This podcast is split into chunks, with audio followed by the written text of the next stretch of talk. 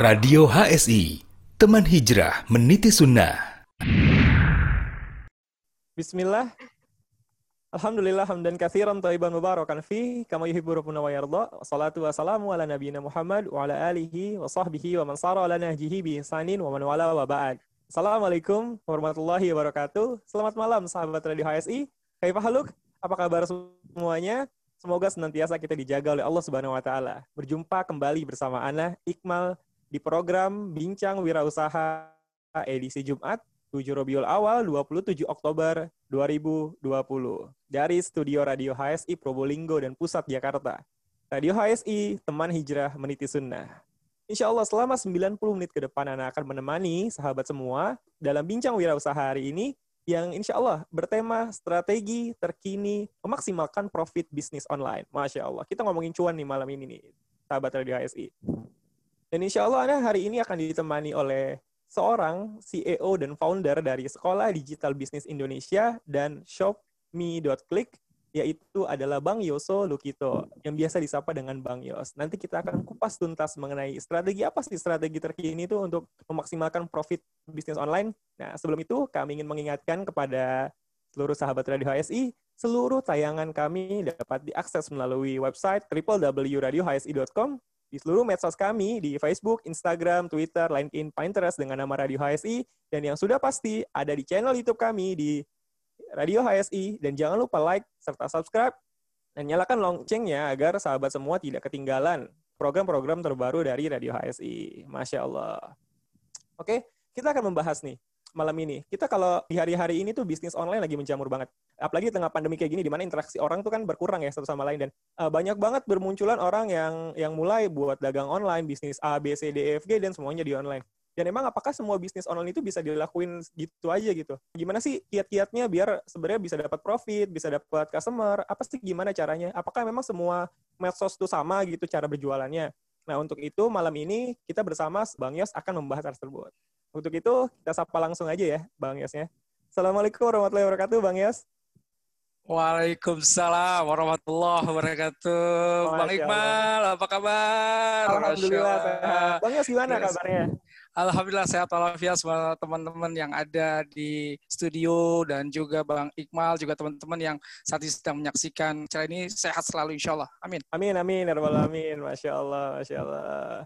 Kayak seger banget nih malam ini udah fight banget nih buat memberikan ilmu nih kepada sahabat Radio HSI di rumah ya. Masya Allah. Masalahnya Bang Iqmalnya juga kelihatan seger, jadi saya harus kelihatan seger juga dong.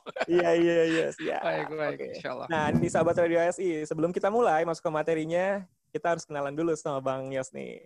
Nah, Bang Yos ini adalah seorang alumni dari LGA Changwon University South Korea dan di tahun 2013 beliau mendapatkan Google Certificate Web Analysis Official Certificate nomor BD 2013 AN 301 000036 dan di tahun 2013 hingga 2016 beliau menghasilkan 7 award Digital Innovation Award di bidang digital bisnis, proses revenue proses dan digital supply chain di salah satu raksasa telekomunikasi terbesar di Indonesia, masya Allah nih luar biasa. Dan 15 tahun berkarir di berbagai macam company ya, masya Allah di company-company besar semua, masya Allah. Dan beliau sekarang adalah CEO dan founder Sekolah Digital Bisnis Indonesia. Dan beliau juga CEO dan founder ShopMe.click, solusi bisnis dari rumah tanpa modal, masya Allah. Nah ini ada yang menggelitik nih, ada pertanyaan pertama nih. Ya, tahun 2001 ya, Ya, kenapa ya. milih Korea? Di sana ada apa dengan Korea? Kenapa pilih sekolahnya di, di Korea dan apa jurusan yang diambil sama Bang Yas? Masya Allah.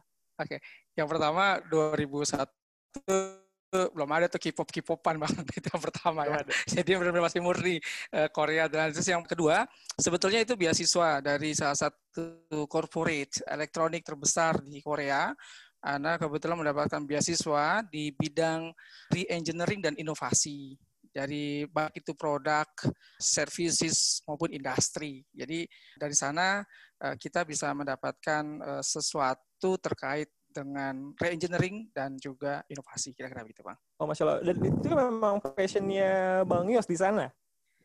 Ya waktu itu kadar Allah ya Allah Bismillah karena Allah Allah memberikan saya kesempatan di sana itu awalnya itu bukan eh, passion saya tapi eh, kan begini bang kalau kita bekerja kan kita nggak bisa kalau kita sebagai karyawan kan kita nggak bisa seperti apa sesuai dengan passion harusnya gitu ya, tapi sesuai dengan tuntutan gitu. Nah, tapi itulah manusia. Alhamdulillah saya termasuk beruntung Allah kasih kesempatan untuk belajar di sana, walaupun tidak sesuai dengan bidang saya di awal, tapi dengan mendapatkan kesempatan re-engineering dan inovasi produk, industri maupun services itu akhirnya bisa berbuah sekarang kami mendirikan Sekolah Digital Business Indonesia dan Shopme.click salah satunya.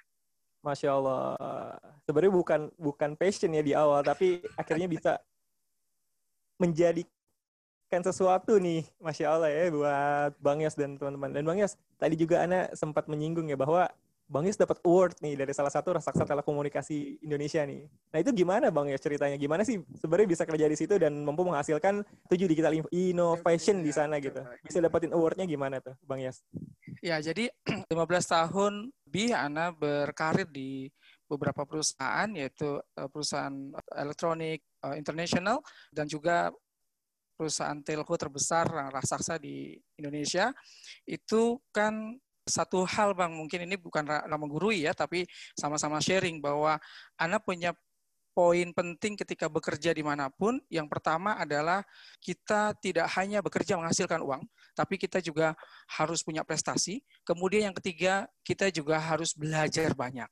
Jadi setiap tahun ketika pertama kali itu dibuka, Innovation Award di corporate itu, anda langsung mendaftar dan setiap tahun Anda menyetorkan Telco uh, Innovation Award tersebut kira-kira begitu. Masya Allah. Sebenarnya apa yang membuat Bang Yos nih gitu bisa mulai mengenal bisnis online itu sebenarnya dari mana Bang Yos? Sebetulnya itu lebih kepada kita mencoba mencari explore terhadap diri kita sendiri Bang Akmal gitu ya. Jadi kita coba clear, kita coba explore dan segala macam dan itu kunci pertama adalah dari diri kita sendiri sih sebetulnya sih keinginan besar dari diri kita. Di sini juga tadi disebutin ya Bang ya, saya di tahun 2013 tuh juga mendapatkan sertifikat Google Sertifikat Web Analyst, official sertifikat dan itu pada event apa ya kalau boleh tahu Bang Yas? Oh ya itu juga beasiswa bang. Alhamdulillah eh, beasiswa juga dari salah satu perusahaan yang saat itu ada sedang bekerja di sana. Eh, Anda ditawarkan sebuah kesempatan dan Anda ambil kesempatan itu dan pilihannya waktu itu adalah banyak tapi anak ambil kesempatannya untuk di Google karena waktu itu berpikirnya adalah ke depan digital akan semakin menggurita gitu dalam hal inovasi dan segala macam. Makanya anak ambil itu. Dan menariknya nih waktu anak ambil itu itu hanya tiga orang yang ambil padahal kesempatan orang yang ikut training itu banyak. Uh, yang dikasih kesempatan untuk beasiswa banyak. Tapi Ana bertiga dengan teman Ana mengambil kesempatan itu dan teman Ana yang dua orang itu nggak sampai selesai gitu. Dan aneh yang sampai selesai kira-kira gitu. Nah, wow, jadi dan di situ baru anda melihat dengan dengan jelas bahwa oh algoritma Google itu seperti ini ketika menaikkan dan segala macam. Mungkin kalau sekarang dikenalnya sebagai algoritma SEO kali ya search engine optimization. Nah itu kita banyak belajar di situ khususnya untuk web analitik kira-kira gitu bang. Masya Allah berarti kesabaran Bang Yos terbayar ya sekarang. Masya Allah, Masya Allah. Ini, salah, ini, ini sahabat Radio ini ada satu faedah nih di sini. Jangan nyerah pokoknya.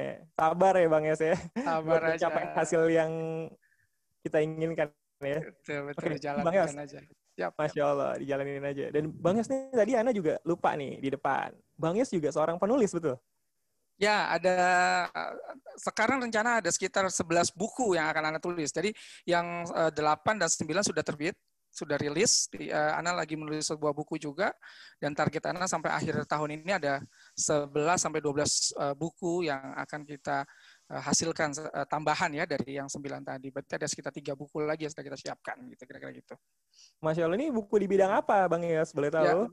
Ya, jadi gini, karena sekarang passion Ana lebih banyak bicara tentang digital marketing, bicara tentang bagaimana membangun sebuah kesempatan kita untuk lebih bisa meningkatkan growth up bisnis kita di bidang bisnis online dan marketing, maka semuanya adalah terkait dengan series digital marketing, Pak.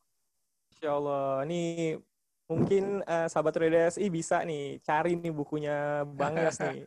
Bang, sorry saya potong sedikit. Saya potong sedikit. Maaf, maaf, mengganggu. Saya potong sedikit ini yang menarik adalah kenapa Anda begitu menggebu-gebu menulis buku ini karena tiga tahun empat tahun yang lalu setelah Anda selesai dari Google uh, Certified itu kemudian Anda uh, kembali bekerja dan Anda ingin memperdalam di Indonesia belum ada buku yang membahas tentang digital marketing bang gitu. Dan kalaupun ada bukunya mahal banget Oh, gitu. Bukunya mahal banget dan itu biasanya translate dari luar negeri kemudian kita translate. Nah, itulah yang akhirnya membuat kami di Sekolah Digital Business Indonesia dan khususnya Ana tertarik dan terpacu untuk membuat buku-buku tersebut kira-kira begitu. Masya Allah, berarti pembuat pertama ya di Indonesia ya, Bang Yas ya, Masya Allah. ya, betul betul. Wah, Masya Masya Allah. Ini benar-benar menginspirasi banget. Sebenarnya nggak nggak pertama sih bang, tapi paling tidak yang kita berusaha untuk produktif saja lah di bidang digital marketing ini. Eh, Masya Allah, Masya Allah. Gimana cara ngebaginya waktunya nih, Bang Yas? Bikin buku juga tadi bisa dibilang bukunya ada Afan 12 atau 13 ya, Bang Yas ya? Ya ya ya, masya Allah, masya Ih, Allah. itu gimana cara bagi waktunya, Bang Yas? Kerja juga, terus nulis juga. Gimana cara cara bagi waktunya? Ya, sebetulnya untuk menulis itu karena memang kita sudah punya kerangka sih Bang gitu. Jadi kan eh, ka- kayak sekarang kan saya masih belajar juga terkait dengan algoritma Facebook yang baru, algoritma Instagram yang baru, algoritma SEO yang baru, kemudian juga WA, marketing juga kan banyak sekali. Nah, itu kan kita tetap pelajari. Nah, ketika kita mempelajari itu, kita buat prakteknya, dari praktek itulah pelan-pelan kita buat tulisan-tulisannya. Artinya memang kerangkanya sudah kita siapkan. Jadi sampai ke depan itu memang uh, tema-temanya sudah kita siapkan sih Bang. Uh, jadi tinggal memasukkan konten dan update dari algoritma yang ada sekarang lebih pada itu sebetulnya. Wah, Masya Allah, Masya Allah. Ini keren banget. Anda dengernya keren banget loh, Bang Yas. Insya Allah, insya Allah, insya Allah, Iya, insya Allah. Ini bener aduh, ini bener-bener ngebantu banget soalnya. Iya. Dan uh, Bang Yas, uh, sebenarnya kalau boleh tahu nih, Bang Yas tuh Hmm. punya nggak sih ada mentor gitu ya yang yang berpengaruh di dalam uh, perjalanan karirnya Bang Yas? Ada nggak sih atau ada sosok yang dikagumin gitu Bang Yas? Ya, ada tiga orang, Bang. Yang pertama pasti ibu kita ya, itu yang pertama ya. Yang kedua, ada satu guru, Nel Patel namanya, itu guru Ana. Dia dari salah satu vice presidennya Google, yang kebetulan Ana juga belajar belajar dari beliau, dan sampai sekarang Ana juga masih uh, belajar di kelasnya beliau terkait dengan analitik dan segala macam. Tapi yang selanjutnya ketiga ini juga tidak kalah penting selain Ibu Ana, Nel Patel. Ibu Ana pasti yang pertama, Nel Patel itu orang luar ya. Tapi yang ketiga ini juga tidak kalah penting, yaitu Bapak Ana juga. Jadi ibu dan bapak Ana itu dua orang yang sangat luar biasa yang menjadi mentor Ana dalam hidup. Gitu. Jadi kalau ibu Ana bilang dulu ketika kita lulus kuliah, waktu kita masih kuliah, sebagai seorang laki-laki, kamu Yoso hanya harus siap bekerja di tempat yang kotor dan tempat yang bersih. Waktu saya tanya, tempat kotor apa Bu maksudnya? Maksudnya di industri maupun di bengkel, di tempat yang kamu tidak suka, ataupun tempat yang bersih, yang AC, yang adem dan segala macam. Sebagai seorang laki-laki kamu siap dengan catatan halal dan toib. Kira-kira begitu sih. Nah, itu yang akhirnya membuat Ana terpacu dan eh, semangat dan itu mentor Ana yang paling penting. Terus yang ayah Ana itu Afwan, ini agak sedikit merinding karena beliau rahimahullah itu selalu mengingatkan kepada Ana bahwa umur yang berkah adalah umur yang mencatat sejarah baik itu hasil prestasi antum, apa pun yang bisa antum yang kita bisa lakukan. Jadi saya setiap tahun, Bang, awal tahun saya punya satu buku. Maaf agak sedikit tambahan. Itu Anda harus tuliskan apa cita-cita Anda sampai Desember nanti. Kalau Anda kita pakai Masehi gitu ya, Anda harus catat. Setelah selesai di Desember ini Anda harus evaluasi apa yang sudah selesai dari awal Anda catat di Januari dan mana yang belum selesai. Dan kalau belum selesai, harus ditanya, kenapa nggak selesai? Dan di situlah akhirnya kita bisa mencatat sejarah bahwa tahun ini saya harus menghasilkan ini. Tahun depan saya harus menghasilkan ini. Kira-kira begitu. Nah, itu semua adalah mentor hidup yang Anda dapatkan dari ayah Ana dan ibu Ana. Selebihnya kayak Nel Patel dan teman-teman yang lainnya, ahli-ahli yang lain itu hanya sebagai bagian tambahan lah, tapi yang paling penting adalah mereka. Masya Allah. Eh, Jangankan Bang Yas tuh merinding ya. Ana aja merinding loh di sini tadi dengernya. Itu kayak ditanamin pondasi banget ya Bang Yas sama orang tua ya. ya, Dan justru itu ya yang mungkin itu benar-benar uh, kokoh awal yang bisa ngebangun Bang Yas hingga hari ini ya. Masya Allah. Dan Bang Yas, setelah tadi kita udah tanya biodata Bang Yas nih, pekerjaannya seperti apa, dapat award, dan boleh dong sedikit ceritanya. Enggak sedikit sih, banyak juga boleh. Ini pengalaman soalnya. Ya. Gimana sih akhirnya Bang Yos mendirikan Sekolah Digital Bisnis Indonesia? Dan itu kapan waktunya Bang Yos? Baik Bang, tidak dalam rangka bermaksud untuk lainnya, hanya untuk sharing ya Bang. Mudah-mudahan ini bagian dari kita saling menstimulan kebaikan dan menstimulan untuk sama-sama kita memberikan yang terbaik buat umat pastinya. Yang pertama begini, jadi ketika anak bekerja, ada satu kalimat yang selalu bilang, wah nggak bisa deh yang namanya kalau orang kerja sembaring bisnis itu nggak ada ceritanya. Ente harus pilih mau kerja atau mau bisnis nggak ada tuh yang namanya bisa jalanin dua-duanya atau apalagi ngebangun bisnis di saat bekerja. Nah, ketika Anda dapat sebuah inspirasi dari Google, Google menyatakan bahwa semua pekerjaan kita itu bisa didelegasikan dengan digital.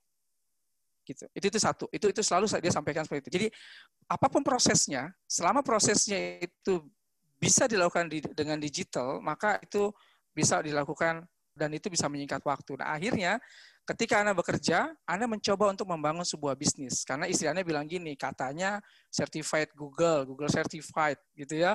Mana bisnisnya gitu. Kan Google juga kan dari pinggir, dari dalam rumah tuh bisnisnya, dari garasi rumah. Coba dong, kan kamu bangga banget tuh uh, sama uh, apa Larry Page tuh ya si Google-nya itu buktiin dong kalau kamu juga bisa melakukan yang sama. Kira-kira gitu istri pernah ngomong begitu gitu ya. Akhirnya terpacu juga gitu. Oke deh kita cari bisnis. Akhirnya anak ngebangun sebuah bisnis di garasi rumah ya sebuah bisnis di garasi rumah. Alhamdulillah uh, dalam kurun waktu dua tahun Bismillah karena Allah Anda coba proses uh, eh, SEO-nya naikin, media sosialnya naikin, dan semua Anda catat ya. Sekali lagi Anda selalu rajin mencatat. Jadi apa yang kita lakukan itu kita catat semuanya, by, uh, day by day gitu, kita catat semuanya. Kemudian Alhamdulillah, bismillah, kita sekarang sudah memiliki pabrik, kira-kira gitu Bang, dari usaha yang rumahan itu. Nah, sekali lagi bisnisnya karena Allah, Allah kasih wasilah saya untuk bisa melakukan proses digital. Nah, catatan-catatan itu banyak banget, Bang tebal itu, catat gitu. Bahkan Anda masukkan ke dalam sebuah file folder banyak sekali day by day. Nah, itulah yang sekarang Anda jadikan buku. Hmm. Gitu salah satunya. Kemudian yang kedua, Ana ditanya sama ah ini Ibu Ana lagi bilang, "Kamu bisa ya ternyata bikin iya gitu." Terus dia, Ibu saya bilang gini, "Coba deh kalau misalnya kamu bisa, coba teman-teman kamu yang lain tanyain, mereka mau nggak mendapatkan sesuatu hal yang sama seperti yang pernah kamu alamin, berbagi pengalaman. Akhirnya saya berbagi pengalaman waktu itu dengan teman-teman saya dan alhamdulillah mereka tertarik dan akhirnya saya bertemu dengan teman-teman X Bank waktu itu teman-teman X Bank saya dan eh, ada beberapa sahabat saya juga yang keluar dari bank kemudian dia cerita eh, Yos ente ikut dong gabung sama kita di masyarakat antri riba dan segala macam. Ane ikut bergabung juga sama mereka walaupun hanya the shadow member gitu ya. Kemudian akhirnya kita banyak memberikan masukan, informasi, sharing terkait dengan bagaimana membangun sebuah bisnis online dari rumah di mana keluarga kita dan istri kita nggak harus keluar rumah tapi dia bisa kerjakan di rumah. Nah, akhirnya terbentuk SDBI dan alhamdulillah sekarang sudah 5.000 member alhamdulillah alumninya. Masya Allah, alumninya 5.000 member. 5.000, 5.000, Masya Allah, Alhamdulillah. Itu daftar apa gimana Bang Yas? Ya, jadi uh, eh, 5.000 member itu yang pertama, kan kita sering ngadain training-training Bang, di Bengkulu, di Jogja, di Surabaya, di Semarang, di Cilacap, uh, di Cirebon, di Tegal, kita banyak selalu keliling. Waktu itu anak keliling karena pertama jujur training itu gratis gitu ya. Jadi sekali lagi Anda bilang sekolah digital bisnis Indonesia itu lebih banyak memberikan gratis. Kenapa? Karena sekali lagi ini adalah bukan Maisah Ana gitu. Uh, Maisah Ana tadi yang sudah Anda sampaikan, yaitu Anda punya pabrik dan segala macam. Dan selama Kitling Jawa dan Sumatera, Bengkulu dan segala macam, itu lebih kepada dengan biaya sendiri, dan kita berbagi, dan di situ akhirnya mereka tetap kita jaga komunikasinya, sebagian kita jaga komunikasinya, dan juga bisa juga mendaftar di link sekolah digitalbusiness.com, dan itu mendapatkan materi free sepanjang tahun gratis buat teman-teman yang daftar di sekolah digitalbusiness.com. Karena selama ini banyak orang belajar digital katanya mahal. Orang belajar digital katanya dikasih gratis tapi ternyata isinya cuma success story ya gitu kan. Dengan ah, kasihan Mbak, bilang wah ini enggak, ini harus harus uh, umat ini kita ini butuh percepatan Bang untuk meningkatkan uh, sebuah perkembangan bisnis online kira-kira gitu ya. Jadi jangan sampai diambil sama tetangga sebelah terus kira-kira gitu. Masya Allah, Masya Allah. Ini benar-benar ini menginspirasi banget nih sahabat Radio HSI. Jadi sahabat Radio HSI ini ini luar biasa banget. Mungkin nanti sahabat Radio HSI bisa kepoin tuh DBI. Bang Yos nih mesti banget kepoin apalagi buat buat sahabat Radio HSI yang memang pengen gitu mulai ya berbisnis uh, marketing online ya Bang Yos ya. Nah, Bang Yos, kita mau coba mulai masuk nih ke materi ini. Tadi kan Bang Yos kan bilang ada pelatihan. Mungkin kita bakal kulik sedikit di sini. Boleh. Ini pertanyaan yang paling mendasar ketika seseorang itu pengen ngelakuin digital bisnis bisnis online lah kita katakan iya, ya Bang Yos ya. Betul. Apa saja yang harus dipersiapkan bagi orang yang ingin terjun ke bisnis online, Bang Yos? Baik, Bang. Anda akan sampaikan dulu begini. Ketika Anda mengisi beberapa materi, pertanyaan mereka waktu itu awal, ah nih pasti gratisan isinya kaleng-kaleng nih. Ah, biasa gitu kan. Nggak apa-apa, buat Anda itu sebuah tantangan. Anda buktikan bahwa kita memberikannya betul-betul ini adalah daging kira-kira gitu ya. Itu yang pertama. Kemudian yang kedua, dia banyak yang bertanya, Bang Yo, saya tuh udah punya Instagram, saya udah punya Facebook, gitu kan. Saya juga biasa main WA. Saya udah bisnis online. Bang Yos mau ngajarin apa? Kira-kira begitu kan. Saya langsung tanya begini, hati-hati. Jangan-jangan selama ini Anda hanya sebatas dagang online, bukan bisnis online. Itu dulu konsep. Itu dua hal yang berbeda ya Bang Yos ya? Beda banget. Dagang beda online banget. dan bisnis online. Masya Beda banget. Siap. Karena apa? Banyak orang yang bilang saya da, saya udah bisnis online dan bisnis saya selalu tiap ini selalu berubah-berubah. Karena gini, kalau dagang online, Anda hanya memindahkan sebuah metode menjelaskan produk Anda yang tadinya lewat flyer, yang tadinya lewat boot gitu ya dan segala macam sekarang Anda pindahkan komunikasinya di Facebook, di Instagram, dan di WA. Itu level dagang online. Tapi kalau bicara bisnis online, the real bisnis online, maka yang harus kita siapkan adalah startup-nya dulu. Apa itu startup-nya? Yang pertama, saya tanya sekarang. Kalau Anda bisnisnya akikah, kenapa Anda pilih akikah? Satu. Yang kedua, berapa banyak orang di Indonesia secara online yang nyari akikah itu berapa banyak? Tahu nggak? Yang ketiga, kalau katakanlah Indonesia itu ada 250 juta orang, setengahnya itu adalah potensial atau produktif uh, people. Kemudian uh, dari 100 juta itu 50 jutanya adalah orang yang sudah menikah dan muslim dan akan punya anak gitu ya. Maka pertanyaannya, 50 juta orang ini nyari produk akikah itu di Facebook ngetik apa? Di Instagram ngetik apa? Di Google ngetik apa? Itu yang namanya Internet Marketing Research itu antum harus tahu. Kenapa? Kalau nggak tahu akhirnya menjadi blur. Gitu loh. Jadi hanya sebagai dagang nawarin aja. Gitu. Itu bisnis. Yang ketik yang keempat yang keempat nih bang. Yang keempat. Ya biar uh, biar lanjut ya biar, biar lama tuntas. Yang keempat begini. Kalau misalnya anda tanya antum mau jualan cover handphone? Yang lagi ngetop sekarang S20 Ultra HD. Wah, yang baru tuh. Yang harganya di atas 17 jutaan gitu ya. Jual covernya doang, misalnya. Jual covernya doang. Ada gambar SDBI misalnya gitu. Atau ada gambar ini deh, dokter anak. Dokter anak ya. Eh, lebih kepada ID dokter anak misalnya gitu ya. Nah, kemudian pertanyaan saya, bagaimana cara jualnya nih? Ini kan gambarnya lebih gambar kepada dokter anak dan ini juga handphonenya handphone S20 Plus. Nah, kalau Anda hanya dagang, maka biasanya itu cover ente foto atau kita foto yang cakep, kemudian taruh di Facebook, taruh di Instagram, share. Terus promo deh. Ya kan, umurnya segala macam diatur selesai. Yang terjadi apa? Biasanya like-nya banyak, tapi closing-nya nggak ada. Atau sedikit closing-nya. Biasa begitu kejadiannya. Kenapa bisa begitu? Karena itu adalah konsep dagang online. Misalnya kayak gimana Bang Yos? Bisnis online begini. Kalau Anda bisnisnya adalah handphone cover, S20 Plus, maka iklan yang Anda buat nanti harusnya hanya dilihat oleh orang yang pakai handphone S20 Plus aja dong. Iya betul. Nah kalau yang pakai iPhone buat apaan lihat cover kita jualan S20 Plus? Yang pakai yang lain ngapain? Nggak penting ngabis-ngabisin budget. Jadi itu yang pertama. Yang kedua adalah Anda bisa tarik tuh dokter-dokter anak di Jakarta, di Jawa, di Indonesia itu berapa orang yang masuk dalam komunitas dokter anak. Sehingga nanti ketika buka handphone, itu dokter anak yang pakai handphone S20 Plus.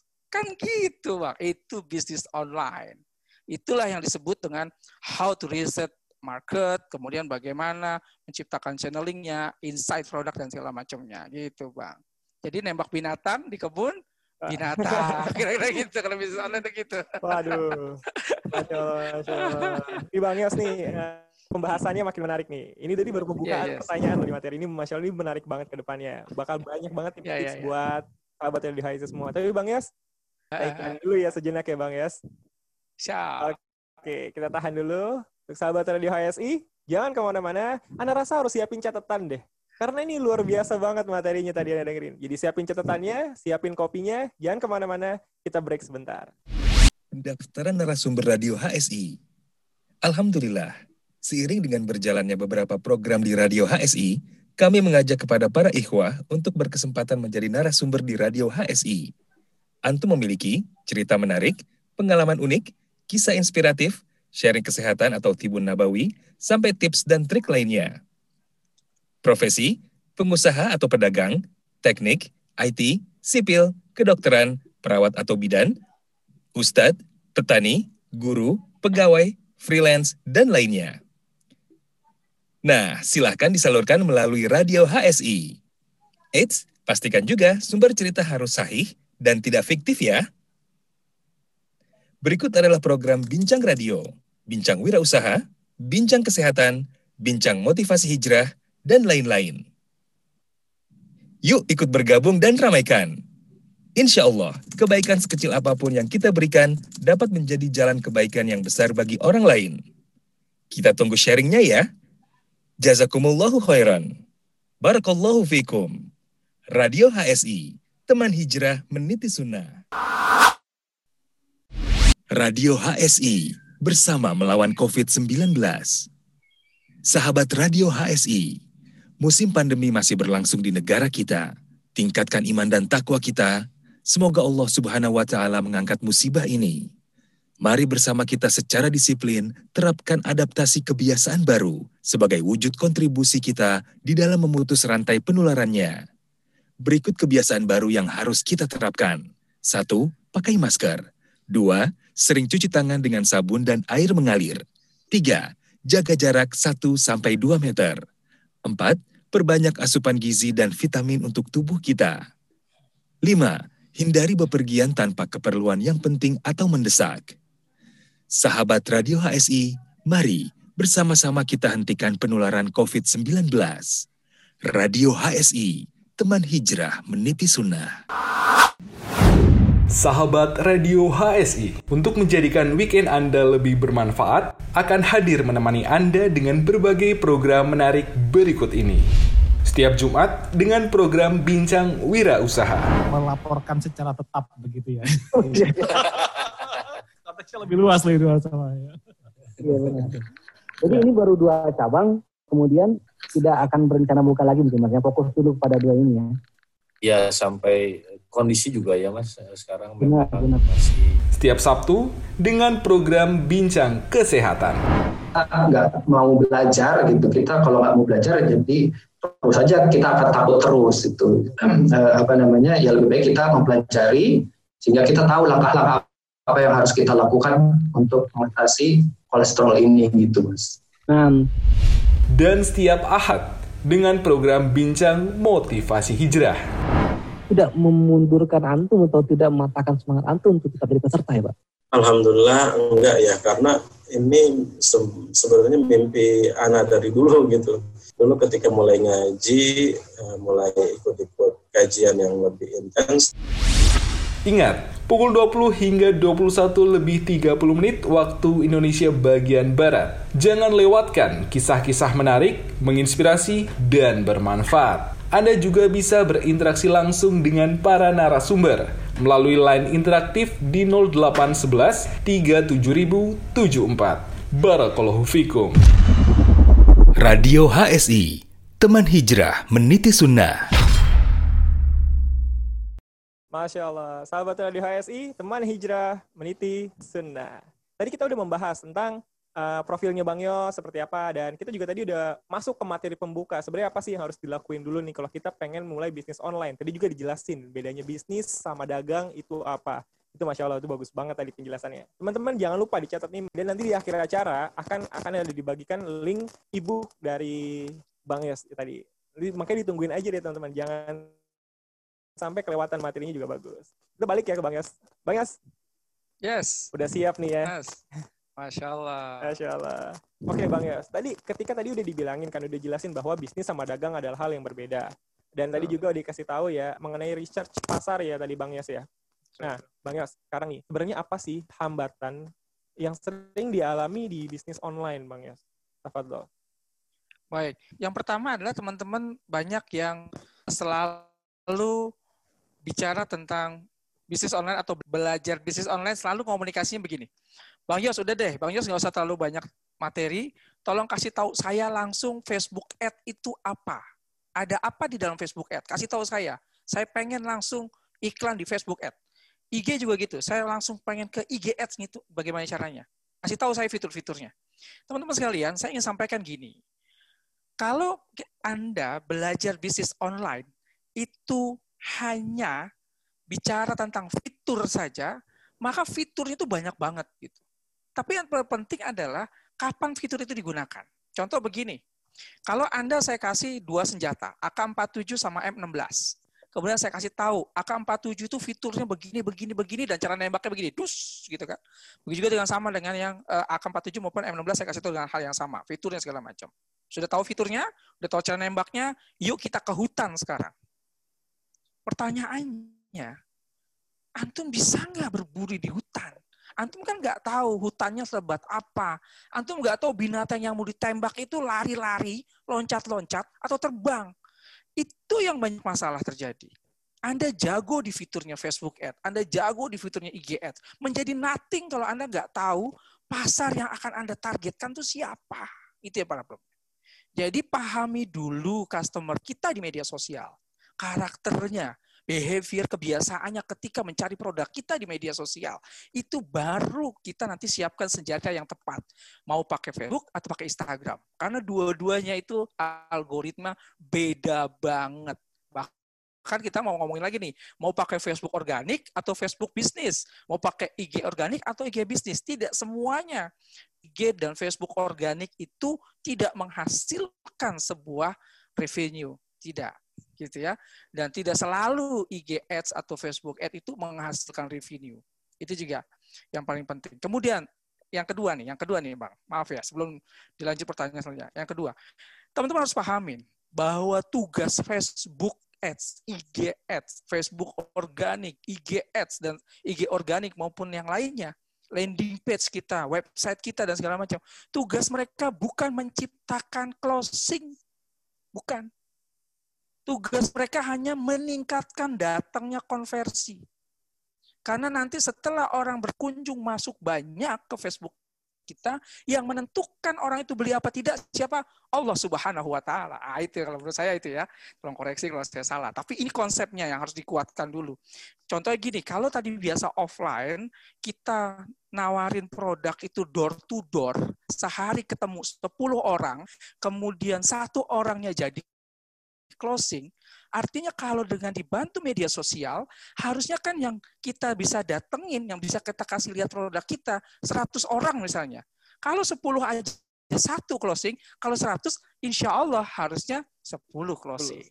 Gitu. Tapi kalau bicara closing nanti ada lagi tuh ada closing manajemen lagi. Tapi tugas mereka adalah menciptakan konversi dan tepat sasaran iklannya dilihat orang yang pas. Masya Allah. Nah, tadi tadi sempat disinggung ya sama Bang Yos ya bahwa kita eh. nggak bisa dipungkirin ya. Sekarang kita uh, kalau mau bisnis online pasti kalau nggak di Facebook, Instagram ya, Bang Yos. Ya, ya, sebenarnya betul, lebih betul. kalau bisa dibilang ya Bang Yos, kalau bisa dibandingin, itu sebenarnya lebih hmm. optimal yang mana antara Facebook sama Instagram? Prospek marketing digitalnya seperti apa sih gitu? Mungkin yang awal lebih optimal ya optimal yang mana ya Bang Yos ya?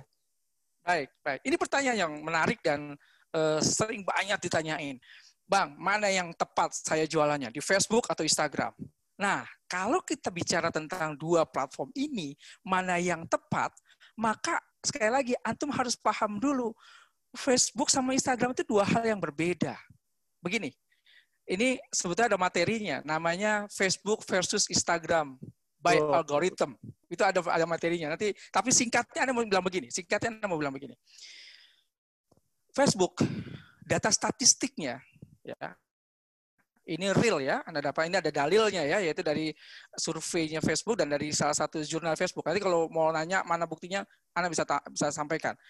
Tapi di Facebook itu menyatakan bahwa yang pertama, ya, yang pertama, age-nya, umurnya mereka 13, 18, 18, 25, 25, 35, 35, 45, 45 sampai 65 gitu ya. Itu presentasi akunnya itu hampir sama. Ranknya itu antara 80% sampai dengan 60%. Artinya jaraknya tidak terlalu berbeda. Artinya saya mau bicara bahwa Republik Facebook itu umurnya ranknya antara 18 sampai 65 tuh punya akun di sana. Oke. Nah, Instagram beda lagi. Instagram itu secara age statistiknya Republik Instagram itu antara 13 18, 18 25, 25 35. 35 ke sananya itu semakin hilang, hanya sekitar 10-an persen. Artinya Instagram itu Republik Instagram itu kebanyakan manusia-manusia yang isinya umurnya lah umur-umur 13 sampai dengan 30 tahunan. Hmm. Gitu ya. Zaman now ya. Zaman now. Itu sudah soal yang beda. Nah, sehingga kalau antum mau menawarkan sebuah produk, antum lihat dulu kalau antum jualannya obat diabetes, ya di Facebook lah, jangan di Instagram. Kira-kira gitu. Itu contoh. Tapi walaupun di Instagram juga tetap ada potensi. Kenapa? Kan yang beli anaknya kan gitu ya, buat bapaknya gitu. Itu satu contoh. Ya, itu misalnya ini contoh. Kemudian yang kedua kita juga harus pelajari behavior mereka. Apa behavior yang paling kelihatan? Begini, di Facebook itu rilis yang terakhir di 2019 akhir menyatakan bahwa orang-orang yang di akun Facebook itu sekarang di atas 50 persen, 55 persen dari pemilik akun Facebook lebih suka lihat video ketimbang gambar. Nah, itu Facebook. Sekarang sudah mulai bergeser. Dulu kan banyak kan foto-foto-foto kasih tulisan banyak gitu. Sekarang enggak. Mereka lebih suka kalau ada video. Satu. Yang kedua, lebih suka ngelihatnya di feed ketimbang di story untuk Facebook. Beda dengan Instagram. Instagram itu hampir setengah republik penduduknya Instagram itu selalu ngepoin orang atau akun tuh dari story-nya. Baru dia lari ke feed. Itu betul banget. Ya. Dan itulah makanya kenapa di Instagram itu ada promote story. Kalau di Facebook nggak ada promote story. Gitu ya, Facebook lebih banyak di boost posting engagement, kemudian di visit website dan konversi lainnya gitu ya itu itu itu dulu nah di situ baru kita bisa memahamin oh berarti bukan bicara mana yang lebih baik Facebook atau Instagram tapi mana yang tepat ketika produk itu kita mau turunkan. Makanya itu tadi saya selalu bilang kita ini yang kekurangan kita ketika kita mau bisnis online adalah kita nggak pernah tahu produk insight kita. Contoh begini, pertanyaan sederhana. Saya ke Bang Iqmal. Misalnya Bang Iqmal punya produknya headset. Pertanyaan saya, coba kasih saya alasan kenapa saya harus beli headsetnya antum punya. Sepuluh aja alasannya. Kadang-kadang kita belepotan tuh nyebutinnya tuh. Murah, ini. Ah, sekarang kayak teman-teman Akika, kemarin saya ngisi materi di Tour and Travel. Saya ngisi juga di beberapa kuliner uh, produk. Ketika saya tanya, saya jawabannya enak, murah, empuk makanannya, higienis, dan segala macam. Pertanyaan saya adalah, emang ratusan orang di Indonesia yang jualan kuliner, emang nggak begitu semua yang disebutin? Kan sama gitu. Kalau dia nggak enak, ya nggak dipilih lah kalau dia eh, apa nggak higienis ya nggak dipilih lah kan gitu kan. Artinya apa yang kita harus ketahui tentang produk insight kita itu penting. Cara mengoptimalkannya adalah yang pertama bahwa ketika kita misalnya punya satu produk nih gitu ya punya satu produk dan kita yakin produk ini spektrum pasarnya ada luas sekali gitu ya dari anak muda sampai dewasa juga butuh. Contohnya apa? Misalnya kaos sepeda. Nah, itu kan hobi tuh kan dari yang muda sampai yang tua kan juga butuh itu hobi itu. Nah maka yang harus supaya kita optimal di Facebook dan Instagram adalah konten kita nggak boleh sama loh. Konten di Facebook nggak boleh sama sama konten di Instagram. Kenapa? Karena kan tadi di Instagram kan gaya bahasa gaya bahasa milenial. Kalau di Facebook gaya bahasa bahasa normatif gitu misalnya. Karena ada milenial di situ juga, ada orang-orang yang dewasa di sana juga gitu ya, atau yang senior juga ada. Itu yang paling penting, ya. Itu yang pertama yang harus kita siapkan. Yang kedua selain konten, kita juga harus pahami juga untuk mengoptimalkan itu, kita harus tahu nih, contohnya di Facebook, kita buatlah iklannya uh, video, kemudian kita lebih banyak bermainnya di feed misalnya gitu ya, dan dengan caption yang benar. Sedangkan kalau di Instagram, kita bisa mainkan selain di feed-nya, kita juga mainkan di story-nya, sehingga akhirnya bisa optimal. Jadi optimalisasi itu harus disesuaikan dengan behavior-nya. Dan juga kategorisasi produknya juga harus sama. Jadi ada hashtag lain di sana dan segala macam yang pas. Gitu, kira-kira begitu. Nah, Bang Yos, uh, tadi udah dijelasin sama Bang Yos. Sebenarnya kalau ada waktu-waktu tertentu nggak sih Bang Yos? Apa ya sekedar upload-upload aja gitu? Apakah ada waktu-waktu tertentu yang memang ini waktu yang prime time nih? Ada apa enggak? Apa sekedar ya udah upload aja gitu kan? Tiba-tiba tuh jam 2 pagi nggak-upload gitu. Mungkin yang tahajud kan lagi pada buka Instagram gitu Bang Yos. Apa gimana Bang Yos? Ya, sebetulnya gini Bang. Jadi ada kalau Facebook organik gitu ya, Eh, dan IG organik itu memang biasanya ada waktu-waktu tertentu yang disiap yang harus diupload karena itu namanya prime time gitu ya. Cuma saat ini sebetulnya uh, harus diketahui oleh teman-teman sekalian bahwa ada Instagram kita, Facebook kita itu sebetulnya sudah punya time scheduling. Antum tuh nggak nggak kayak dulu lagi admin, saya bayar admin tiga sip gitu ya. Ntar pokoknya kamu harus upload jam 2 malam udah nggak ada lagi zaman itu karena sudah di ada time schedulingnya sekarang. Nama saya kan banyak yang nggak tahu di mana sih itu posisi time schedulingnya gitu. Nah itu yang paling gitu. Jadi kita sebetulnya kayak saya sekarang, saya saya mau ngupload nih, saya megang Instagram itu ada 42 akun Instagram sekarang bang. Nah 42 akun Instagram itu kan harus saya upload nih, gitu ya dalam satu hari dua berarti kan 84 konten. Siapa yang sanggup ngerjain itu gitu kan? Hmm. Yang bikin konten admin nih, saya punya tim apa admin yang bikin konten. Ketika masukinnya ya saya pakai scheduling lah. Scheduling nanti dua hari lagi scheduling. Makanya saya bisa ngobrol gini sama Bang Iqmal ini kan karena Instagram Instagram itu jalan sendiri gitu, running sendiri gitu kan ada time schedule. Nah, itu yang saya bilang tadi bahwa sebetulnya eh, banyak eh, cara-cara yang eh, kita belum pahamin bahwa itu sebetulnya bisa. Nah, tapi begini, selain hal yang tadi terkait dengan optimalisasi Facebook dan Instagram, cuma mungkin teman-teman juga harus pahami tentang bagaimana caranya kita memilih Facebook organik atau Facebook ad dalam melakukan sebuah bisnis. Dalam konten bisnis kita kita melakukan mana gitu ya. Nah, ini ini harus kita pahamin juga gitu. Nah, jadi teman-teman sekalian, di Facebook itu dan Instagram ada Facebook organik dan ada Facebook bisnis. Nah, perbedaannya adalah kalau Facebook organik itu organik itu Facebook pribadi lah ya Mas ya. ya biar personal ya, personal akun personal ya, personal. Gitu. Personal, betul personal lah untuk masih diingetin. Nah, kalau di Facebook organik personal itu kita nggak bisa kontrol kita punya konten dalam targetingnya. Tapi kalau ads bisa. Contohnya apa? Contohnya tadi kayak Bang Iqmal nih. Bang Iqmal kan seleb medsos nih ya. Saya punya Facebooknya punya 5.000 temen kan, eh, kan personal kan 5.000 kan batasnya kan. Pertanyaan saya ketika Bang Iqbal melepaskan sebuah konten, gitu ya, eh, jualannya lah misalnya lagi kenalin jualannya gitu. Pertanyaan saya, apakah 5.000 orang ini bisa lihat? Enggak, enggak semuanya lihat pasti. Nah, dasarnya apa nggak bisa lihat? Terus apa dasarnya orang yang bisa lihat ini di Facebook organik? Nah, ini mau saya jelaskan nih. Dikit ya, dikit aja, dikit aja. Biar teman-teman juga nggak apa-apa, Bang ya.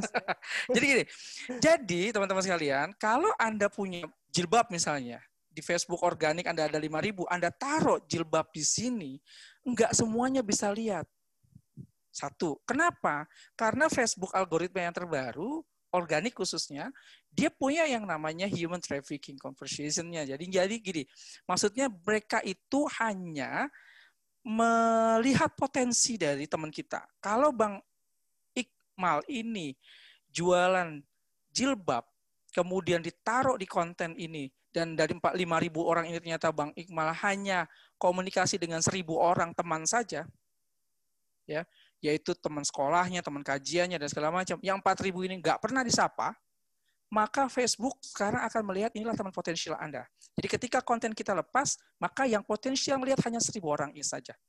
Yang empat ribu orang ini potensialnya tidak akan lihat secara clear. Kemudian, kalau misalnya kita ngelepas konten, ternyata nggak ada yang respon selama tiga jam, coba perhatiin, maka konten kita akan hilang di timeline. Dan teman-teman kita yang lima ribu nggak akan lihat. Jadi, kalau teman-teman mau bermain di Facebook organik, teman-teman harus sering-sering menyapa. Gitu ya. Nyapa teman-temannya segala macamnya agar Facebook menganggap bahwa kita ini aktif uh, berkomunikasi di antara teman-teman kita. Itu yang pertama. Facebook, kalau eh, apa Bang Yas? Motong dikit. Ini Facebook dan Instagram sistemnya sama atau berbeda Bang Yas? Beda. Nah, beda. Okay, Nah, kalau Instagram beda lagi. Ini kayaknya anak milenial nih. Dia larinya ke Instagram. Instagram. Instagram. Jadi kalau Instagram beda lagi. Beda Instagram itu dia lebih bicara tentang resensi. Jadi resensi itu contoh gini, Bang Iqmal perhatiin. Seandainya Bang Iqmal itu melihat sebuah konten Yoso muncul tiba-tiba karena saya sapa Bang Iqmal, kemudian Bang Iqmal lihat konten saya, gitu ya. Kemudian di like, perhatikan Coba Bang Iqmal ke bawahin. Tiba-tiba tuh banyak konten Yoso di bawah tuh akan muncul tuh. Yeah. Itu resens. Jadi ketika dia merespon kita, maka Instagram itu akan membantu algoritmanya untuk memperlihatkan nih jangan-jangan kamu suka ini juga ya, kamu suka ini juga ya, kamu suka juga ini. Ah itu namanya the sense algorithm. Sebetulnya banyak banget sih yang harus dipahamin gitu. Nah ini ya yang menyebabkan kenapa akhirnya kita bisa membentuk sebuah strategi gitu. Wah, ini kayak mau, mau kejar nih orang-orang sekelas mereka. Nah, itu kita kejar mereka ketika mereka like, like, like, like, like, tunggu aja tanggal mainnya. Itu akan terus dibanjirin dia sampai besok tuh. Nah, itu kan teknik gitu ya. Begitu dengan Facebook. Kalau yang ads tadi semua bisa dikontrol. Ya, nah, Bang Yos. Nah, tadi kan udah dijelasin ya. Ini mungkin penjelasan bahwa kayak yang personal. Sebenarnya kalau yang bisnis kayak Facebook bisnis tadi kan dijelasin Facebook yang personal ya. Kalau ya. Facebook bisnis tuh seperti apa sebenarnya Bang Yos? Dan apakah di sana ada biaya biaya or something di sana Bang Yos? Ya, ini yang teman-teman uh, harus pahamin bahwa Facebook bisnis itu iya ada biaya, betul, karena dia berbayar. Cuma yang penting adalah yang harus teman-teman pahamin bagaimana caranya agar istilahnya kita nggak boncos gitu ya, nggak rugi ya ketika kita mengiklankan sesuatu di Facebook Ad. Gimana teknik caranya? Cara yang pertama adalah itu tadi yang harus saya sampaikan. Contoh kita jualan akikah, kita taruh iklan misalnya, maka teman-teman kan harus punya bayangan. Ini kan si iklan ini kan akan diklik orang nih. Nah kira-kira berapa CPC-nya? Klik per cost-nya itu teman-teman harus pahamin. Jadi mana dapatnya? Sebetulnya ketika iklan itu tayang, Anda klik, dia otomatis akan muncul. Tapi, ya ini tapi, sebetulnya secara teknik itu ada untuk melakukan perkiraan kira-kira biaya CPC-nya estimasinya berapa. Itu kita bisa lihat. Gitu ya, ada tekniknya. Nah, itu yang harus kita pelajari sehingga kita tidak salah. Itu satu di Facebook Ads supaya biayanya optimal. Yang kedua, pastinya paling penting, algoritma gambarnya, ada nama SERP-nya, algoritmnya, itu Anda juga harus pahamin. Kenapa? Karena gini, contoh kayak gini nih, nih contoh kayak gini nih. Ini saya kan di satu layar nih, ya kan? Uh, saya mau iklanin diri saya misalnya di Facebook. Saya foto nih, jebret, saya ada tulisan SDBI, gitu ya. Itu ketika saya masukkan di iklan, berbeda harganya dengan kalau saya pakai baju polos atau pakai baju SDBI gini juga, kemudian saya foto, kemudian saya tulisin sini hubungi Yoso, Sekolah Digital Bisnis Indonesia, jangan sampai tidak, maka Anda akan rugi, bla bla bla bla. Itu nama overlay. Nah, di, ketika kita tambahkan overlay-nya, maka harga iklan pun jadi mahal, berubah. Nah, itu kan algoritma yang harus kita pahamin juga gitu. Nah, banyak sih sebetulnya eh, pola-pola yang yang uh, bisa kita pahami dari dari itu semua, Bang. Hmm, Masya Allah. Nah, Bang Yos, tadi kan udah dijelasin juga dan Anda pernah dengar yang namanya F faktor. Nah, bisa dijelasin dikit nggak sih Bang Yos? Banyak juga nggak apa-apa sih. F faktor itu sebenarnya apa Bang Yos? Dan seberapa efektifnya F faktor ini? Seberapa pentingnya? Ya, jadi di F Factor itu ada salah satu buku, uh, seingat Anda, yaitu bukunya Philip Kotler, yang bicara tentang marketing 4.0. Di Marketing 4.0 bukunya Philip Kotler itu menyatakan bahwa bahwa era digital sekarang marketing itu sudah terfokus pada empat titik, empat F, empat faktor. Faktor yang pertama adalah friends and family.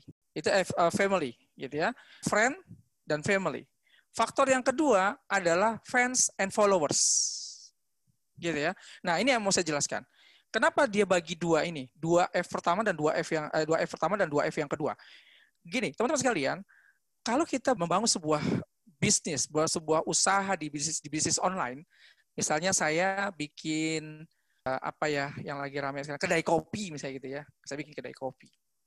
Kemudian saya buka minggu pertama rame itu bang yang datang tuh, wah banyak. Kita foto, cepet kita bilang alhamdulillah ya Allah gitu ya. Dua minggu uh, seminggu pertama ini kita closing terus segala macam. Sabar. Coba tunggu di bulan berikutnya. Apakah sama? Karena bisa jadi yang datang itu hanya level teman dan saudara, bang. Karena nggak enak, ente buka kedai kopi, gitu. Datanglah kita ke sana, ah nggak enak lah, bang Iqmal buka kedai kopi, yuk kita datang. Jadi itu yang disebut dengan dua F pertama, friends and family.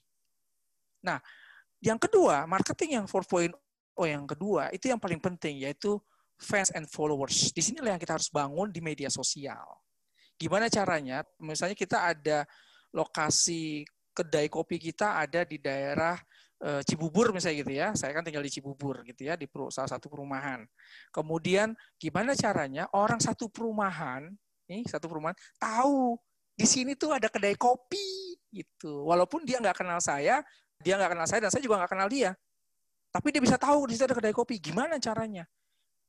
Dia nggak pernah lewat situ, tapi dia tahu bahwa di situ ada ruko misalnya gitu yang sekarang jadi kopi. Itu paling penting. Itu yang disebut dengan pentingnya media sosial. Karena apa? Karena dunia orang sekarang sudah ada terpapar oleh ini screen world, dunia screen gitu kan. Jadi kalau dulu ente ngetok-ngetok pintu, tok tok tok, ada apa mas? Mau ngasih flyer pak? Oh ya, taruh aja situ. Ente masuk ke klaster, pasti di, di stop sama satpam. Stop, flyernya taruh situ aja nanti biar saya yang bagiin. Gitu kan, gitu kan?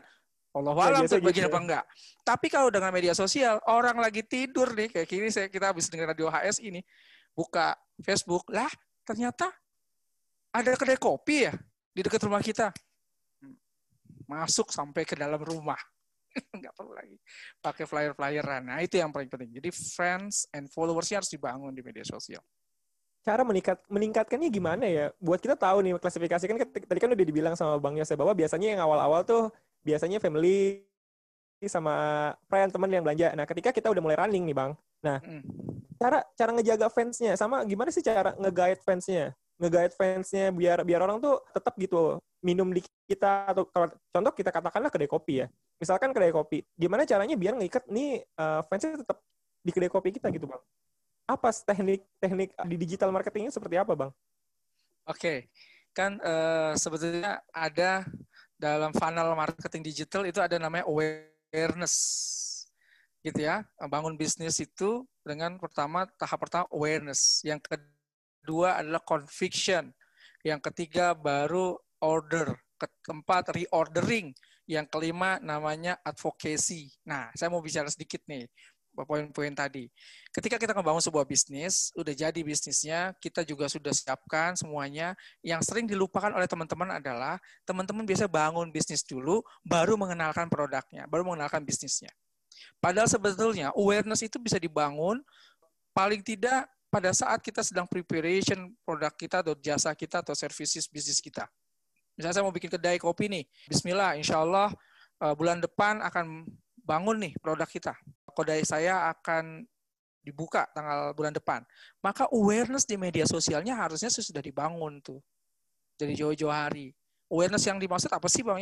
Yang dimaksud adalah Anda bikin konten di media sosial, kemudian di media sosial itu kita bikin iklan untuk paling tidak 5 sampai 10 5 km lah. 5 km dari posisi kedai kita sehingga orang-orang tetangga kita gitu ya satu kilometer dari kita ada kantor ada university kemudian ada sekolah yang lainnya segala macam ibu sosialita yang ada di perumahan sekitar kita tahu dulu oh bakal ada loh kopi yang bakal dibangun yang kayaknya keren dan segala macam misalnya gitu nah Selain itu, yang teman-teman harus pahamin adalah itu awareness. Untuk menciptakan conviction juga, teman-teman harus menciptakan kolam. Makanya sebetulnya di Facebook itu dan Instagram itu kan ada followers dan fans ya. Nah, pengikut lah ya followers di Facebook itu itu harusnya tidak sekedar beli gitu ya atau segala macam tapi dibangun dengan sebuah konsep karena di Facebook itu ada sembilan marketing gates yang harus kita pahamin. Salah satunya adalah menciptakan kolam. Yang kita maksud adalah untuk uh, supaya orang-orang yang tertarik dengan tadi foto-foto kita, kedai-kedai kita, dia akan follow kita. Nah, follow ini harus kita bangun, harus kita pertahankan. Gitu. Nah, setelah itu baru dia akan konfix, baru percaya, yakin untuk datang. Ketika dia datang, barulah dia ada order. Ketika order, pertanyaannya dia reordering apa enggak? Nah, ketika di posisi ini yang kadang-kadang kita lupa, kan kita punya itu tuh apa namanya POS, point of sales ya. Biasanya kalau orang-orang ada point of sales-nya gitu kan, di mana data customer sebetulnya kan tercatat tuh berapa segala macam apalagi yang satu kali dua kali beli ke situ itu harusnya punya ada catatannya. Kita punya rekornya. Sehingga orang-orang yang sudah datang sekali dua kali tiga kali kita punya nggak datanya? Harus punya. Kalau sudah punya apa yang harus dilakukan? Yang harus dilakukan adalah customer intimacy namanya. Kita naikkan levelnya dia menjadi loyalty customer kita kasih hadiah. Kan kata Rasulullah gitu tuh kasih kasih hadiah supaya kita deket hatinya sama dia gitu kan. Nah itulah saya bilang Pak anak sudah tiga kali saya kasih voucher belanja segala macam silakan. Nah itu kita kasih. Nah setelah itu nanti dia akan reorder. Setelah reorder dan customer masih naik baru kita jadikan advocacy dia akan testimoni. Nah, testimoni advocacy inilah yang lagi ngetop sekarang yang disebut dengan flywheel marketing. Nah, ntar ada lagi cerita itu Bang. Flywheel marketing itu banyak banget lagi dimainin sama anak milenial tuh. Di Facebook, di Instagram, di TikTok, di mana-mana tuh dimainin tuh flywheel marketing. Ada lagi. Nah, itu dari udah level di situ. Masya Allah, Bang Yas. Nih, Bang Yas nih kayaknya nggak cukup sebenarnya kita cuma malam ini ngebahas ini. Ini luar biasa. Harus ada part lanjutan. Bang Yos, ya, karena ya. waktu juga nih kita harus ya, bacain. Ya, ya. Pertanyaan udah masuk udah banyak banget Bang Yos dan oh, harus bacain juga kan dari teman-teman nih. Oke Bang Yos, Anda coba bacain pertanyaan dari sahabat Radio HSI. Ini ada pertanyaan pertama Bang Yos. Mas Yoso, dengan optimalisasi bisnis dengan memanfaatkan medsos, apa kiat antum untuk tidak terjebak dengan godaan medsos itu sendiri? Karena sering kita niatkan bisnis, ujung-ujungnya malah hanyut dengan medsos, dan sering melupakan dunia luar, bahkan keluarga sendiri. Dari Yoga Elang Biru. Oke, okay. masya Allah. Jadi gini, ini pertanyaan bagus banget karena banyak orang yang di media sosial itu edik ya, ediktif ya kalau bahasa saya ya. Kalau nggak megang HP itu masalah gitu ya.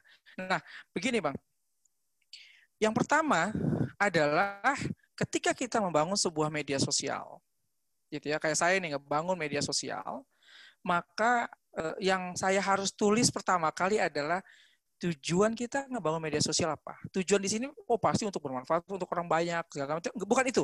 Kalau itu secara normatif, aman kalau itu. Tapi yang paling detail, apa konten yang ingin antum berikan? Dan di media sosial, hatta itu personal maupun bisnis, antum harus punya konten kalender orang yang ngawur, yang kadang-kadang spektrumnya menjadi meluas ketika bicara tentang bisnis online, uh, tentang uh, di media sosial mereka, karena mereka bikin kontennya nggak pakai kalender. Mereka pokoknya yang ada diomongin, oh lagi rame apa nih, undang-undang apa tuh, uh, itulah yang lagi rame, langsung ikut ngebahas. Sehingga kita nggak punya fokus, sebetulnya kita mau bahas apa. Gitu. Nah, ini yang selalu juga mengingatkan buat diri Anda secara pribadi. Ketika Anda membangun Yosol itu sebagai Facebook, maka Anda sudah dari awal ketika ngebangun itu, Anda sudah harus punya target arahnya ke mana. Anda bisa cek. Di media sosial Anda, Anda nggak pernah ngomongin politik. Di media sosial Anda, Anda nggak akan pernah ngomongin yang lainnya. Anda hanya bicara tentang updating digital marketing, Anda hanya akan bicara tentang kegiatan digital marketing, Anda akan bicara tentang pertanyaan-pertanyaan, jawaban teman-teman. Jadi fokus di situ. That's itu yang Anda maksud. Supaya kita tidak terganggu dan godaan oleh yang lain, harus kita punya ijah yang kuat, kita harus punya konten kalender. Itu sih yang pertama. Yang paling penting.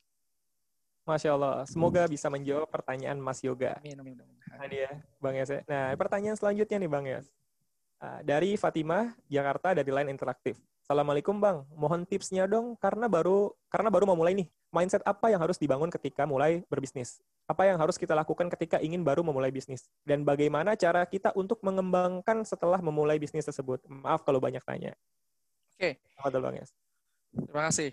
Begini Bang, banyak orang ketika diskusi sama anak, khususnya yang di Sekolah Digital Business Indonesia juga banyak yang diskusi gini, Bang Yos, Anda tuh pengen punya usaha, tapi nggak punya modal, gitu kan? Gimana mulainya? Modal aja nggak punya.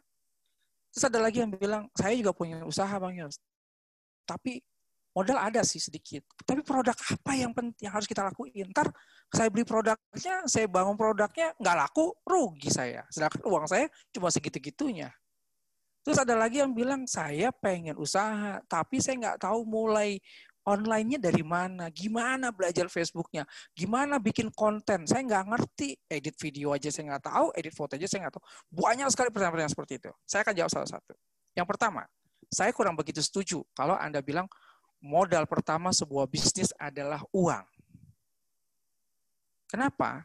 Begini, ketika kita di media sosial, ketika kita di bisnis online, maka modal pertama yang harus Anda siapkan adalah Anda harus pahamin dulu produk riset yang mau Anda kejar apa dulu? Anda punya modal gede. Katakan saya kasih modal nih 10 juta. Terus Anda nggak punya risetnya. Ah, kayaknya lagi rame dimsum. Saya khusus dimsum, saya bikin dimsum. Apa yang terjadi? Nggak laku. Kan gitu kan? Bilang, waduh rugi. Iya, karena kita belum riset. Ketika antum jadi produk itu, mau dijual ke siapa? Bagaimana cara tekniknya? Jadi yang pertama riset dulu. Yang kedua, antum harus membangun persona brandingnya dulu. Kalau antum sebagai penjual eh, makanan kuliner, antum sehebat apa dan sehingga kita bisa menciptakan orang-orang yang kenal kita dulu. Itu itu yang pertama. Ya, jadi modal itu nanti. Artinya modal tetap dibutuhkan, tapi modal itu bukan yang utama. Tapi yang utama adalah kitanya sendiri. Sampai selevel apa? Kita ngebangun dari leher ke atas dulu, gitu ya. Risetnya, segala macamnya, itu yang pertama. Tapi itu butuh waktu, gitu ya. Gimana dong? Sedangkan kan dapur saya tetap harus ngebul, gitu. Nah, kalau memang seperti itu kondisinya, maka mohon izin nih, saya agak sedikit cerita. Ini permasalahan yang, yang terjadi dari teman-teman SDBI. Akhirnya itulah yang menyebabkan kenapa saya ngebangun Shopme.link. Jadi Shopme.link itu kan uh, tagline-nya adalah membangun bisnis Eh, dari rumah dengan minimal resiko dan segala macam. Karena dari Shopee.click sudah kita siapkan produknya, sudah siapkan kontennya, kita siapkan website satu-satu. Setiap orang yang ingin berbisnis langsung kita siapkan website dan websitenya bukan referral ya, bukan website referral yang di cloning cloning cloning cloning itu bukan, tapi betul-betul website. Kemudian setelah itu juga semuanya sistem check outnya juga sudah kita siapkan sampai trainingnya setiap bulan dua kali itu kita training buat teman-teman di shopme.link agar bisa meningkat penjualannya di produk yang kita tawarkan. Ke depan ketika mereka bilang, wow saya udah ngerti cara jualannya, saya udah pakai produknya Shopme, saya mau bikin produk sendiri, silakan. Gitu ya. Tapi paling tidak prosesnya sudah berjalan. Artinya ketika mau mulai sebuah bisnis, banyak cara. Baik yang pakai modal, antum sendiri, tapi kalau antum punya pakai modal sendiri harus siapkan dulu riset pasarnya yang jelas. Uh, seperti apa tadi riset pasar? Tadi sudah saya jelaskan sedikit di depan. Kemudian behavior dari produk Anda seperti apa, produk insight-nya seperti apa, antum harus pahamin dulu. Nah, setelah itu baru kita membangun sebuah bisnisnya. Gitu, Bang. Masya Allah. Semoga menjawab nih jawaban dari Bang ya. Bang masih ada pertanyaan lagi. Ya. Pertanyaan selanjutnya Bang Yas. Bang Yas, kita tahu kalau namanya digital marketing ini source-nya terbesarnya adalah iklan. Hmm. Dan di sana banyak syubhat. Adakah tips buat filter kita ikhwan yang pengen menjaga penghasilan kita aman dari penghasilan hmm. syubhat, dari keberkahan penghasilan kita? Barakallahu fikum. Dari Ozi Gola, Bandung, via Line Interaktif. Baik. Yang pertama terkait dengan iklan. Ini juga eh, PR yang selalu Ana minta ke teman-teman desain yang ada di shopee.click gitu ya. Jadi uh, Ana juga kebetulan minta juga sama teman-teman reseller mengingatkan kalau misalnya konten kita konten kita ada yang kurang pas. Tapi paling tidak begini, Bang. Ini kan matematika manusia gini. Jadi waktu itu pernah ada satu uh, gathering online. Kemudian saya bilang bahwa kami pastikan insya Allah kami berusaha keras konten kami tidak menggunakan wajah wanita dewasa. Saya sampaikan seperti itu. Kemudian ada yang jawab, Bang, kalau begitu ngebosenin, Bang. Masa sih kita mau nawarin apa kecantikan gitu ya apa pelangsing tubuh kan kita ada tuh uh, apa namanya salah satu produk kita yang pelangsing tubuh itu kok nggak ada gambar perempuannya kan nggak seru bang gimana nggak bisa nggak laku di produk itu Anda jawab begini Kalau antum cuma modalnya adalah perempuan saja, maka otak kreatif kita itu nggak dipakai dan nggak usah belajar tinggi-tinggi antum jadi seorang desain grafis sana bilang itu anak SMA baru lulus anak SMP aja bisa aneh jadiin itu sebagai desain grafis itu Pak Ana. Kenapa kita sekolah tinggi-tinggi? Agar kita bisa berpikir out of the box. Dan nggak cuma out of the box sekarang tapi how to creative thinking in the box. Jadi kalau orang bilang out of the box dong, out of the box dong. Kalau di kita enggak, enggak tambahin how to creative thinking in the box. Kita ada dalam kotak, tapi kita tetap harus berpikir kreatif gitu. Nah, Anda bilang dan satu lagi, kalau antum bilang tadi nggak seru bang, kalau nggak ada perempuan megang produk kita, bisa nggak laku. Wah, ini Anda nggak suka tuh. Itu antum udah sirik kecil itu. Yang ngelakuin produk kan masih perempuan itu. Ngaco Anda bilang gitu. Udah deh, antum tinggal pilih mau tetap gabung di reseller kita atau keluar terserah deh bilang gitu kan tapi kita berusaha semaksimal mungkin artinya teman-teman sekalian yang pertama memang menurut anda berat banget uh, untuk melakukan sebuah konten produk yang tidak subhat saat ini tapi anda yakin kalau kita berbeda dari yang lain gitu ya dan kita mempunyai kreatif untuk melakukan hal itu orang akan melihat terakhir bang untuk pertanyaan ini anda mau jawab dalam salah satu buku ada namanya uh, bukunya Seth Godin, Anda boleh ingat. Bukunya Seth Godin. Seth Godin itu salah satu pakar digital marketing. Bukunya adalah The Paper Co. Kalau antum uh, Anda ingin menjadi hebat dan terkenal di media sosial produk Anda, maka produk Anda harus menjadi the Paper Co. Jadi sapi ungu di antara sapi-sapi putih itu bukunya Seth Godin tuh Anda ingat. Nah, jadi ada kalau antum melihat sapi putih udah biasa, tiba-tiba di ujung ujung sana ada sapi ungu. Wih, lucu tuh ada sapi ungu, kan gitu. Nah, kira-kira gitu lah. Kita berpikirnya adalah how to creative thinking in the box. Gitu.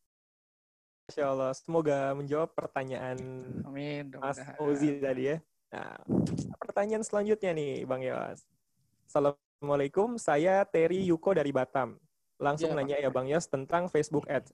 Apa sih yang dimaksud hidden interest di Facebook Ads? Mengapa harus di hidden sama Facebook? Bagaimana cara menampilkannya tanpa tool yang berbayar? Wah, ini ini, ini pemain Facebook Ads ini. Permainannya kayak gitu pertanyaannya. Jadi betul memang ada beberapa uh, hidden interest. Ya, itu biasanya gini kan buat teman-teman yang lain mungkin saya jelaskan sedikit.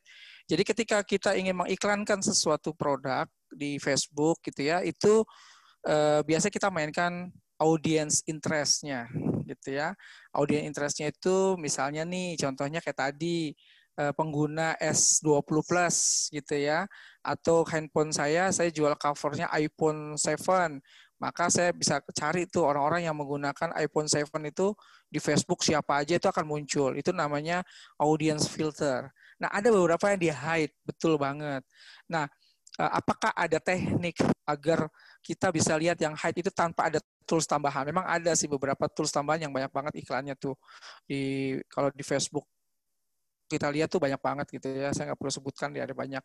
Nah, sebetulnya ada nggak sih yang nggak berbayar di hidden interest itu? Hmm, setahu saya ada, tapi tidak op, tidak maksimal karena ketika maksimal tetap dia minta uh, berbayar. Sama seperti ketika kalau kita bicara tentang uh, kata kunci gitu ya kata kunci ada nggak sih yang gratis yang behavior itu banyak yang gratis gitu ya kalau kita lihat di keywordtools.io di Semras misalnya gitu ya ada di Google Keyword Planner gitu itu kan kita bisa lihat semua tapi khusus di Semras misalnya kalau kita mau cakep yang lebih bagus yang lebih detail itu kita harus berbayar gitu di nail patel Uber Suggest juga gitu. Kita harus berbayar juga ketika kita mau tahu detailnya gitu. Nah, sama seperti yang terjadi di Facebook Ads juga begitu. Memang eh, walau alam sampai saat ini eh, sebatas ilmu yang Anda tahu interest hidden itu ada yang tidak berbayar tapi tidak optimal lah, baru icip-icip saja. Tapi secara detailnya sekarang memang masih berbayar. Kira-kira kita ada tambahan plugin.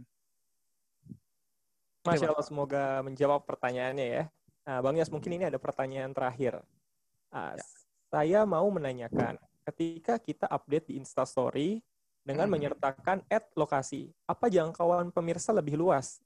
Karena pernah saya coba-coba, waktu pakai lokasi, pemirsa lebih banyak daripada tanpa ad lokasi. Uh, dan waktu saya tambahin ad pesan makanan Go, uh, GoFood saya ada tambahan transaksi. Apa itu saling menyambung juga, Coach? Jazakallah khairan atas sharingnya. Dari Nur Dia Disha. Pertanyaan dari live via Facebook. Ya, jadi gini. Eh, sebetulnya kalau di Instagram, Facebook, website itu ada namanya pixel, gitu ya. Mereka kan saling berhubungan, gitu ya. Jadi eh, di lokasinya ke mana? Nah, kalau di setahu saya di Instagram itu eh, setuju. Memang saran saya sebaiknya eh, lebih optimal di ad location-nya ditambah, gitu ya. Dan kenapa itu penting? Sehingga itu untuk mengidentifikasi lokasi Anda di mana positioningnya karena bisa jadi positioning Anda kan kita HP itu kan ada location ya. Kadang-kadang Instagram itu juga menangkap lo location kita. Instagram uh, Google juga menangkap location kita. Jadi dia mencatat dengan sempurna. Tapi kadang-kadang kan location kita suka dimatikan saya gitu kan. Atau location kita itu terkadang tidak akurat gitu ya.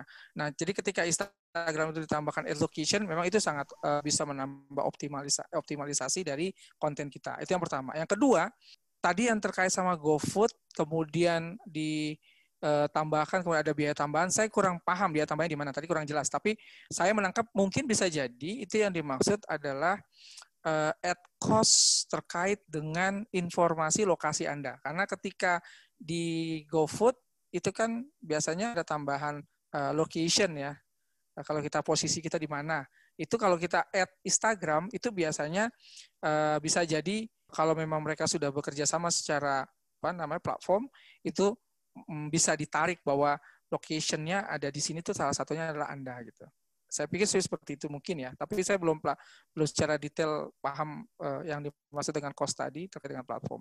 Mudah-mudahan tidak salah. Insya Allah, semoga bermanfaat nih ya. Uh, jawaban dari Bang Yos pasti bermanfaat sih. Amin, Bang amin, Yos, amin, amin. Nggak terasa nih, kita udah hampir di penghujung waktu. Wah, setengah sepuluh. Gak berasa banget, bener-bener gak berasa. Bang, bang, bang, berapa orang yang nanya, bang? Berapa orang yang nanya? Ini yang nanya banyak, tapi kita harus close. Masalahnya ini, ini, Ah, merchandise ya. nanti merchandise. Nah, untuk bagi para untuk penanya nanti insya Allah bakalan dihubungin oleh tim Radio HSI. Nanti bakal dihubungin buat dapat merchandise dari SDBI, masya Allah. Nah, Bang Yos, Ya, ya, ya. ah, sebelum kita tutup nih, Bang Ya, Yos, ya. Kita minta buat sahabat Radio HSI juga, buat anak pribadi dan buat seluruh tim Radio HSI, minta closing statementnya dari materi hari ini. Ada pesan dan harapan apa nih Bang Yos ke depannya? Tafadol Bang Yos. Baik, yang pertama mohon koreksi kalau Ana salah. Jadi setahu Ana hidup itu harus mencatat uh, positive history gitu ya. Itu sih menurut Ana ya.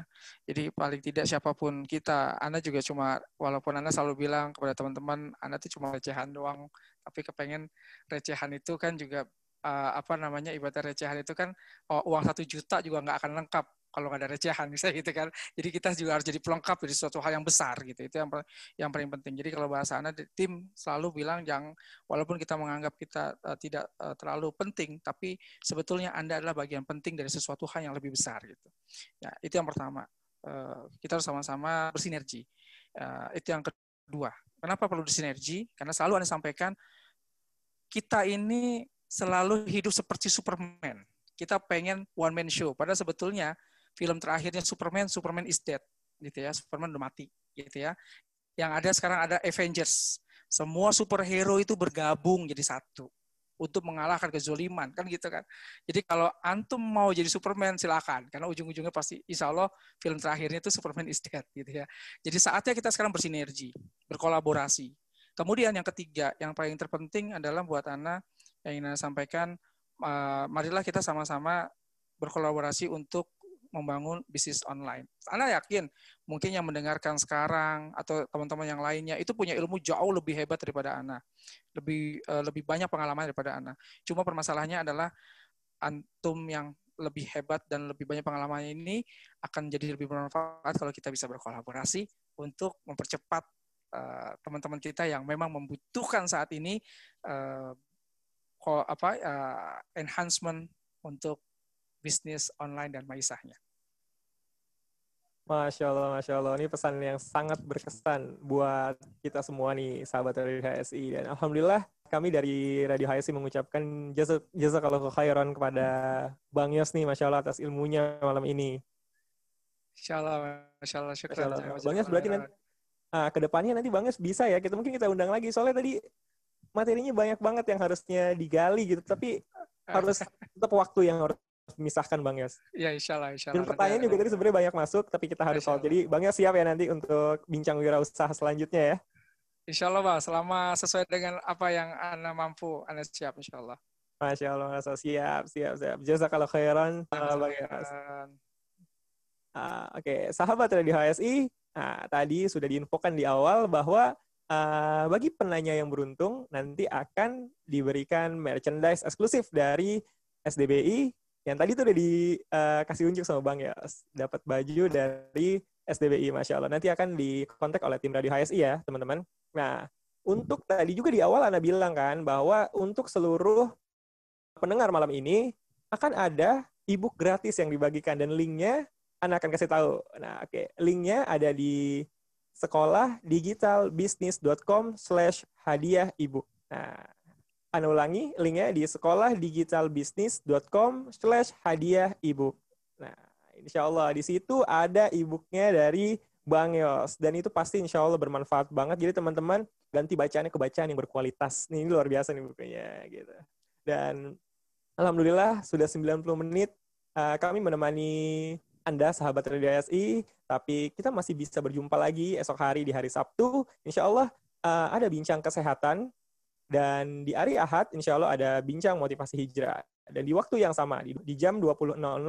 Dan pantau terus medsos kami di Facebook, Instagram, Twitter, In, dan Pinterest. Dan jangan lupa juga, bisa juga dicek di website kami di www.hsu.com. Dan rekaman bincang malam ini bisa disimak kembali melalui akun YouTube kami di Radio HSI dan podcast Radio HSI. Dan sebagai penutup, kita tutup bincang wirausaha malam ini dengan membaca doa kafaratul majlis. Subhanakallahumma wa bihamdika asyhadu an la ilaha anta astaghfiruka wa atubu ilaik. Uh, mohon maaf kelebihan dan kurangnya. Assalamualaikum warahmatullahi wabarakatuh. Radio HSI, teman hijrah meniti sunnah.